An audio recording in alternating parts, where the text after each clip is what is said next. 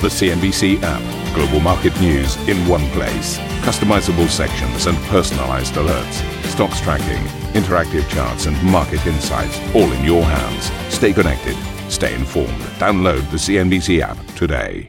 A very warm welcome, everybody. This is Squawk Box. Your headlines crude prices dip, OPEC and the IEA warn of a build-up of supplies, and the US investigates whether prices are being manipulated. This as President Biden calls on major consuming countries to release reserves. Nvidia beats on the top and the bottom line amid strong demand for its AI chips, but Cisco falls short and cuts its revenue forecast. Last quarter, our product orders grew 31%. This quarter, they grew 33% against a tougher compare from a year ago. So clearly, the momentum actually accelerated. And I think that's what matters, right? I mean, we do have supply chain challenges, but there, there's a global supply chain crisis. Well, she's the acting chancellor these days, but the German acting chancellor, Angela Merkel, warns that the fourth wave of the pandemic is hitting the country with full force as the Belgian Prime Minister Alexander De Croo tells CNBC his country is battling a strong mutation of the virus. What we see is that we're not fighting COVID 19 anymore, we're fighting COVID 21 what I want to say with that is that it's not the same virus anymore. This is a mutation of the virus, which is much more infectious. And Frau Merkel holds another phone call with the Belarusian President Alexander Lukashenko amid high tensions at his country's border with Poland. The former US National Security Advisor John Bolton tells CNBC there is one man behind the standoff. I don't think that means necessarily entirely recreating the Soviet Union, although I think there are pieces of it he wants back. Belarus, I think he wants all of it back.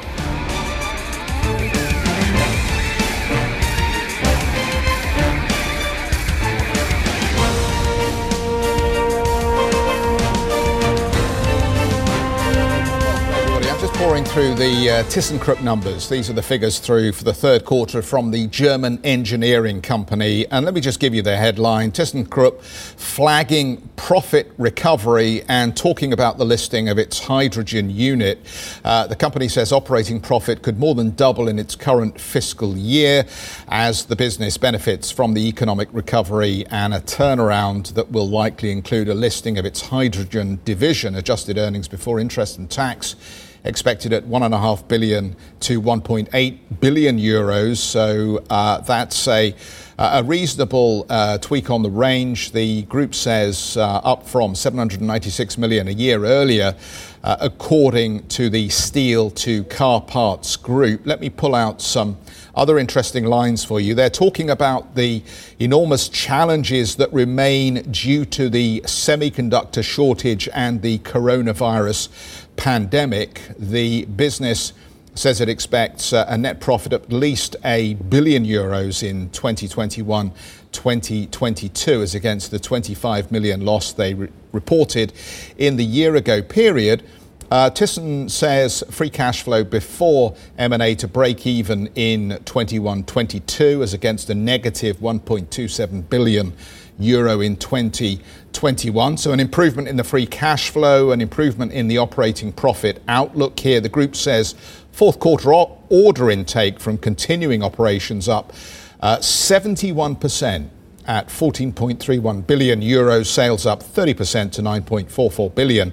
And interesting, um, says it is currently preferring to list its hydrogen unit in an IPO and to retain a majority stake. Uh, the group also says uh, a standalone solution offers the best prospects for Steel Europe, and it's currently conducting a feasibility study on conditions needed for a spin off of that business. So uh, here we get an update really on how the business continues to focus on how it sheds assets to focus on core.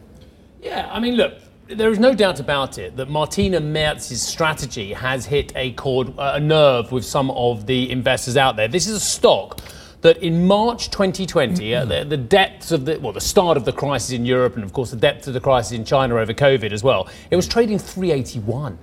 Wow. Three, yeah, exactly. That is a wow. Wow. That is a wow because, I, and, and well, because you know exactly why. There was 25 euros in 2017. Mm. 25 euros down to 381 at the depths of this crisis. Now, look, they're back a bit, but they're nowhere near where they were. They're about, well, they're 10. Here we go, you can see on the screen 10 euros per share. But, but it's still a company that whether it's the shareholders pushing it or the management strategy from now, Frau Merz, who've obviously taken on a lot, the latest in a long line of illustrious German corporate titans to try and turn this one around. Yeah. You're still only at 10 versus 25, three, four years ago.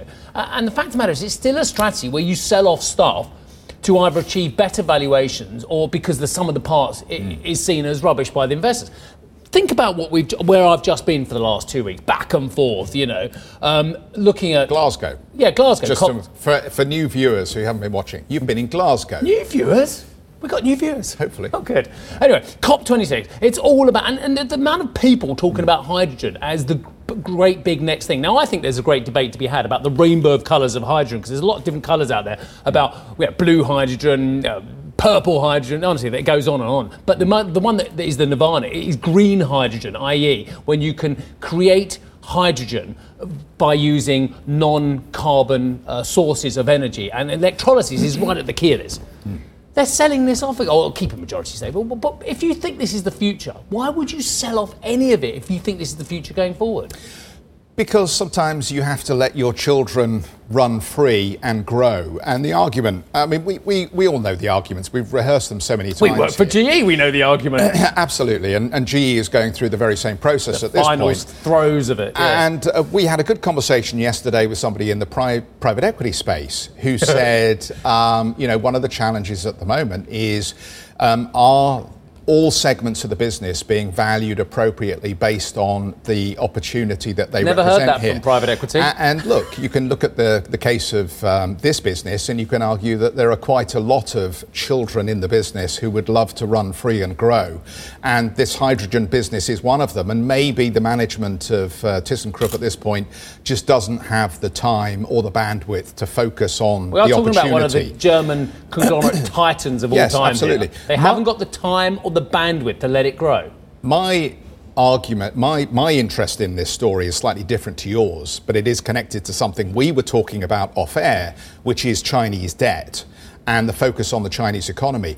Because there's a very interesting point here where you look at Germany, you look at the German engineering sector, and you look at the opportunity for the share prices to grow here, and you ask yourself, does a slowdown in China represent a handbrake or at least many speed bumps for the German engineering sector, which, as we know, has had a terrific two decades on the back of selling uh, semi finished product or machinery into the Chinese economy for them to finish products? And that would be my question. I know you're asking the question about spinning off assets that could be worth a lot more and whether that would improve the share price performance. My question is can the share price performance get a lot better from here if we get stagflation or a slower glide path on Chinese growth? You're not going to private equity anytime soon, are you? Or venture capital? Sound like you're uh, great advertisement there, mate. No, no. I mean, look, just keep we had we had the conversation yesterday, uh, and that's I mean, 30, what uh, private equity now represents 30%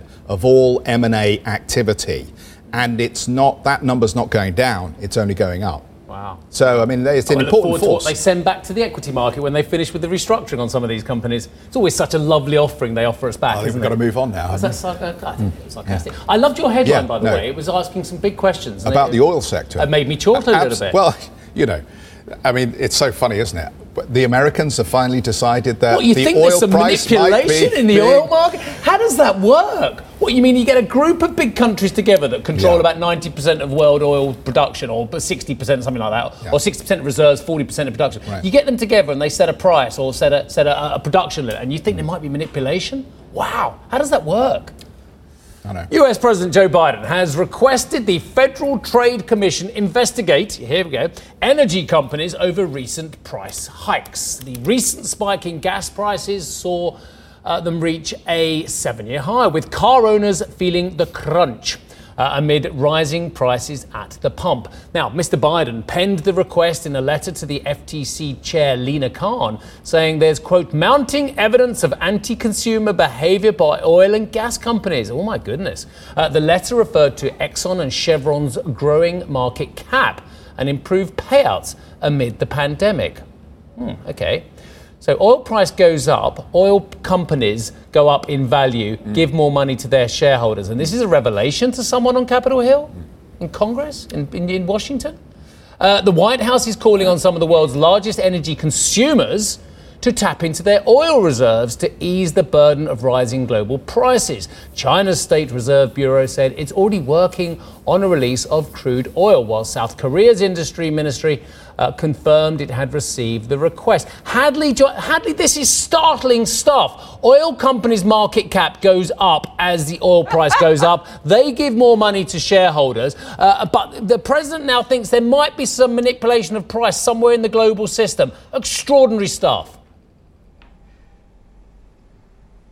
Yeah, God forbid anybody make any actual money. I think this is certainly uh, playing to the narrative. Um, prices and politics, President Biden uh, in trouble, essentially, under major pressure back at home in the United States when you have gas prices in some states at almost $5 a barrel. And of course, what happened just a couple of weeks ago in Virginia, Terry McAuliffe losing to the Republican there, and worries, frankly, about the midterm. So this is about politics as well as prices, of course, for the president. Now, another big big question in all of this has been for weeks now whether or not OPEC was going to take a call from Washington. Were they actually going to have a real conversation about the market? And apparently, OPEC has decided not to take the president's calls. Listen in to what the UAE's energy minister had to say to me yesterday. I asked him specifically, would you take a call from Joe Biden? We have made it clear uh, the United States is a very important ally and uh, we, uh, we, we are working with them in so many fronts, as, uh, as well as China, as well as, well as India. I received calls from different ministers uh, calling for doing something, but we shared with them the data. And I think, I think uh, unless uh, something extraordinary happened, they, they, we will follow the technical, we will follow the facts, and we are collaborating, sharing our data. Now, as you guys know, I just spent a week talking to the oil majors. I talked to industry insiders. I talked to producers. I talked to ministers about all of this and the prospect of President Biden tapping into the SPRs, to the Strategic Petroleum Reserves. And no one seemed to think that this was going to be the best solution uh, to his problems, his political problem there.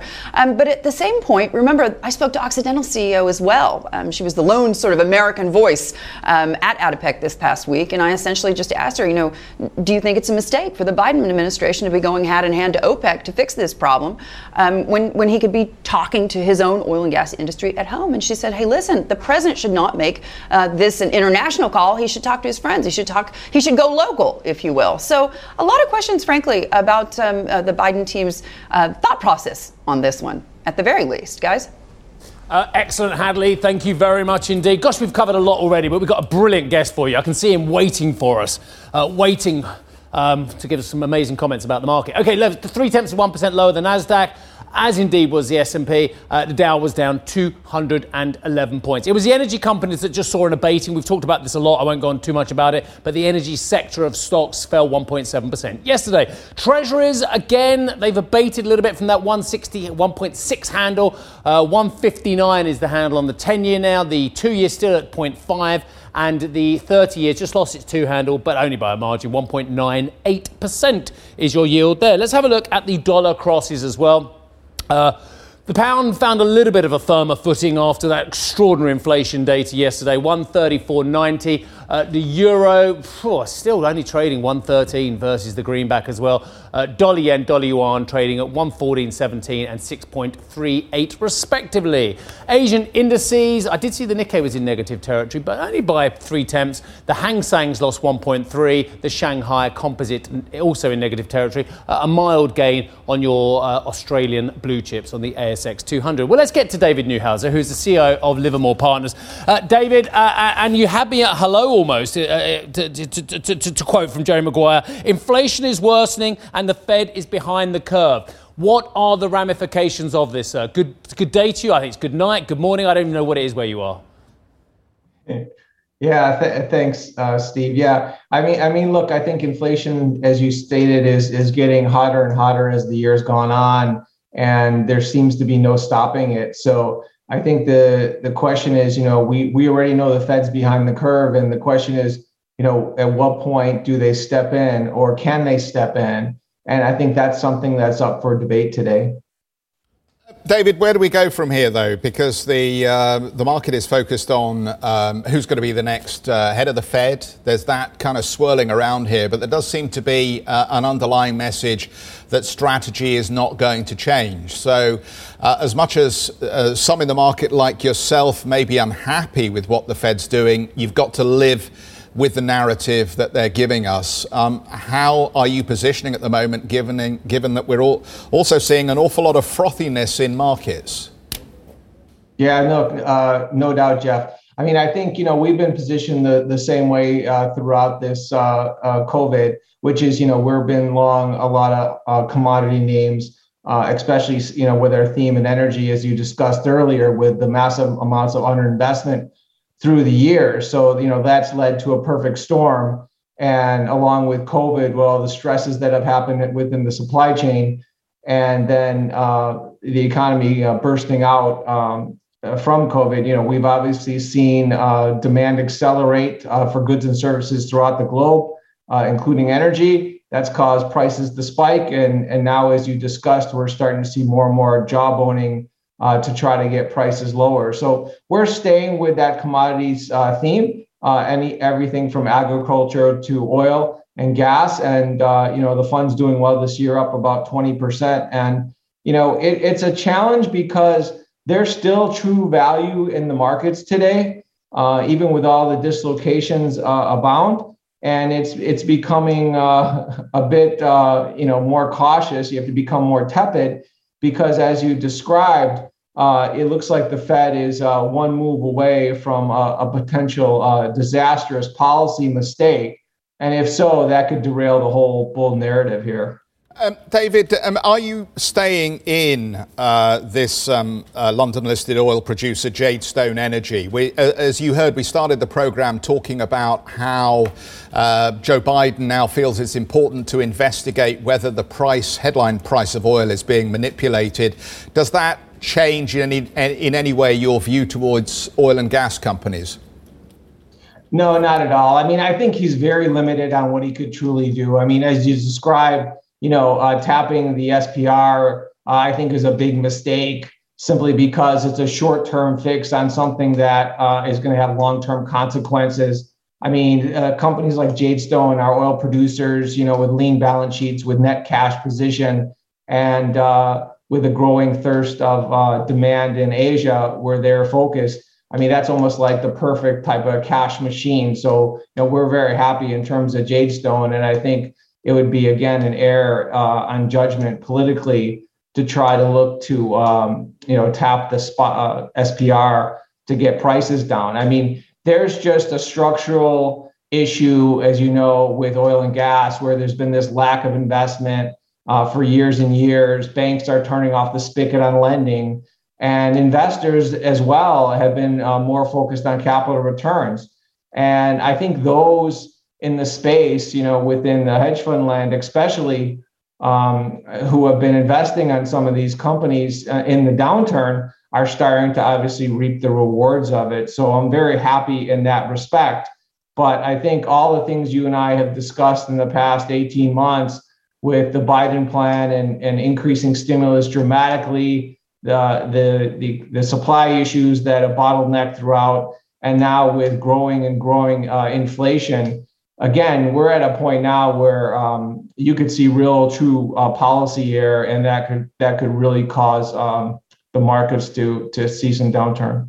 And David, I was interested in your current short positions: ARK, Tesla, and Facebook. Uh, Michael Burry, we learn, has closed his short bets against ARK and Tesla. Um, why do you still think there is money to be made on the short side of the ledger. I mean, we just had Permabear Clark shutter his fund recently. Um, you still think there's an opportunity here to make money on the short side? You know, I, I do because I mean, I think if you look at some of the dynamics even this week in the EV sector, I mean, you know, Tesla's the leader of the pack, and we know that for for a fact. Uh, I think they've, you know, they've ramped up in the past few years, which has been spectacular to say the least. And then now you're starting to see more and more competition. You're seeing more and more, you know, companies that are starting to get valuations in the billions. I mean, many billions, like uh, Rivian. And they don't even, you know, they're producing very little vehicles today. So it, it reminds me uh, that there's massive frothiness in the markets and in specific areas, you know, in specific uh, sectors uh, like EV. Uh, and I think at some point in time, uh, you're going to see more uh, of a downturn and people are going to start to feel some of that pain. So, you know, historically, when you look at bubbles and speculation, there's always seems to be, you know, a sector or a class that tends to be sort of the poster child, I'll say. And it seems like EV to me is, is one of them. But overall, it seems like, you know, many, there's many tech companies that are trading at like 15 times sales and they don't have a plan to even getting to profitability. Uh, so those are the companies we think still, you know, have the most uh, downside on a washout or a black swan type event again, going back to a policy year in terms David, of uh, the Federal Reserve. I, like you and Geoff, I, am uh, flabbergasted by 15 times sales. And just for viewers to understand, that's 15, time, 15 years of sales for these companies. Forget about profit. So we're, we're, we're buying growth so far in the future, it's absolutely bonkers as well. But, but in terms of the long short on this one as well, I mean, when I look at the OEMs who are perfectly um, well, have, have their own issues, of course, but they do produce electric vehicles in some scale, unlike Rivian and Lucid. Uh, and, yet have trade on single digit forward multiples as well in terms of PE, etc. Is there a long short trade to be had by shorting some of these uh, hugely uh, pumped up prices of electric car makers and, and, buying the OEMs? You know, historically, it's funny you, you mentioned that, uh, Steve, because historically, if you tried to to do that in the past, I would say you know three years. You know, there's been several uh, prominent hedge fund managers that have been you know shorting Tesla, for example, and then buying GM. I mean, you're just getting uh, your head handed to you in that regard. But the interesting thing I'll say today is, uh, given there's been so much focus on EV, um, you are starting to see the likes of General Motors and Ford, especially, that have a sold out uh, product line on EV. I mean, they are starting to trade uh, much better. You know, Ford almost at a 52 week high and the like. So the question really is, you know, that sort of pairs trade as you described, maybe being long some of the OEMs, uh, that there's no doubt are going to intensify with competition and being short some of the, the real true high flyers. I mean, I think that on a go forward basis, if you put that on uh, very recently, um, it, it is going to pay off, I think, as you as you look forward. Uh, David, just a final word on liquidity as well. If we are seeing uh, a meaningful tightening going on as well, is there a liquidity event somewhere in the market that is in the offing? Yeah, so th- that's the big question. So, you know, every time you talk about, hey, we're going to have this massive correction or there could be a black swan event, as we're saying, I mean, something has to tick, you know, and and all of a sudden, uh, you know, kind of go over the edge, so to speak, to, to cause that to happen. It's usually something that's extremely unforeseen. So the reason why I keep describing that, hey, there could be a policy here on the offing as we go into 2022 is we know that the Fed narrative in the past year has been inflation has been transitory. It's all due to COVID. It's all due to supply chain. And as soon as we start getting people back in the workforce, as soon as you know the cargo ships start moving forward, you know all this is going to straighten itself out. So you know it's a short-term uh, event. And I think as we get to the end of 2021 today, you know Livermore's thesis is correct, in which you know inflation is here, it's hot and it's red hot. And as we move forward, if we don't see action taken by the Fed, which I think they're very limited to do, um, you know, there's going to be some true pain in the markets, and that ultimately will fall on the consumer. So I can't tell you exactly what's going to tick that box to cause it, um, but I'm being very uh, wary in terms of where we are on market valuations, especially. Uh, and today we're we're you know we're focused again on our key themes within specific commodity companies that have real earnings and are traded at real valuations, which uh, are very attractive still. David, we'll let you uh, crack on. It's what twenty past midnight in uh, Illinois, so uh, we'll leave you there. Thank you very much indeed for that, David Neuhauser, who is the CIO at Livermore Partners. Uh, still to come on the programme, a probe into defeat devices at Continental hits the boardroom. We'll talk some more about that when we come back. And for more on President Biden's attempts to lower energy prices, check out the CNBC podcast. It's rather good today, I'm told.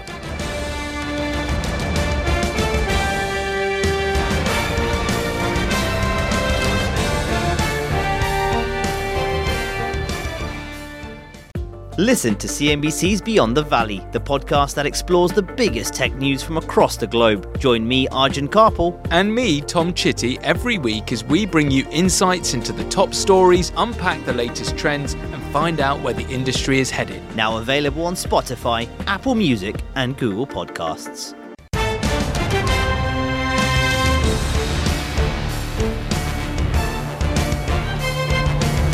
Amazon has. Oh, this was great. Did you see this row yesterday? Amazon has announced it will stop accepting Visa credit cards, not debit, but credit cards issued in the UK from January. The e commerce giant said the decision was due to, quote, egregious transaction prices. Uh, Visa has defended its pricing, saying that on average it takes less than 0.1% on the value of goods purchased. I've seen a, a one handle on what uh, the other side is saying. Anyway, adding it's disappointed that Amazon is restricting consumer choice. The spat could also see Amazon drop Visa as its partner for its own branded US uh, card, US credit card. I think it's a fantastic debate between Well, it used to two be. very large companies. Well, it used to be American Express that had the issues, didn't it? You walk in, you'd pull out an American Express card, Still- and they go, still a bit no. variable, Have you got it?" something else? Maybe a Mastercard or a Visa? Yeah, And yeah, no. interesting, interesting that it's going this way because let's let's face it, payment transaction now Is where it's at. is. So many businesses are in it that actually the cost should be coming down very sharply, um, and so you get the sense. Brexit, didn't it? Because they weren't restricted by European Union rules in the UK anymore. Yeah, but you get the sense that, I mean, if we think about the old uh, uh, economic language of moats, that this moat has well and truly been breached. It has, it has, and of course, Apple, Apple, Apple, Apple, and Amazon want to migrate people to their own um, payment systems. Yeah, funny that. Yeah, funny that.